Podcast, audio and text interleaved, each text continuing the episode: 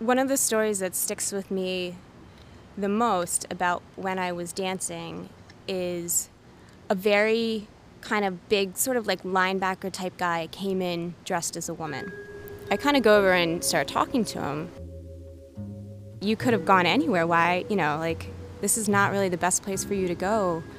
There's other, better, safer strip clubs. I'm a carpenter. You know, I bring in guys for the sort of larger stuff, but for the finishing work, it's just me working on my own. And uh, that gives me the opportunity to work a lot on my own, sometimes in these houses late at night. He'd, he'd stay there late and he'd sleep over in the middle of the night. And while I'm there, I take the opportunity to create my own little world. He'd put on full lingerie and walk around the neighborhood. So essentially, you stay in these houses at night and you dress up as a woman?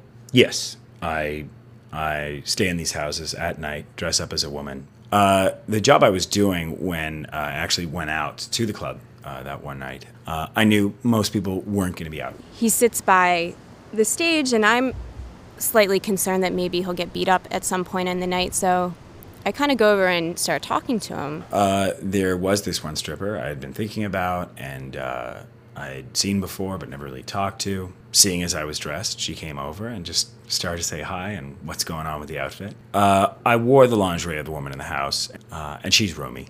We had been doing some house renovations, and um, it was over the summer, and, and usually I get the summers off. So we decided it would be nice to take the kids on a little uh, excursion. I had gotten back home and uh, was doing some gardening, and there I unearthed a tin uh, box. Inside was a um, piece of lingerie I had bought when things were a little slow with Peter and myself.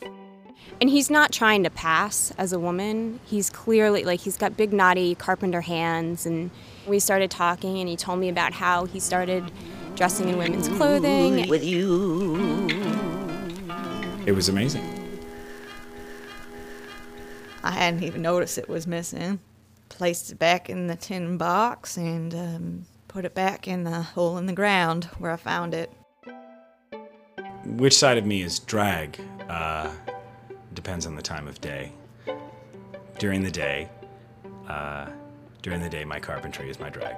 Both, uh, both outfits cover something, cover another part of my life, and both are part of my life.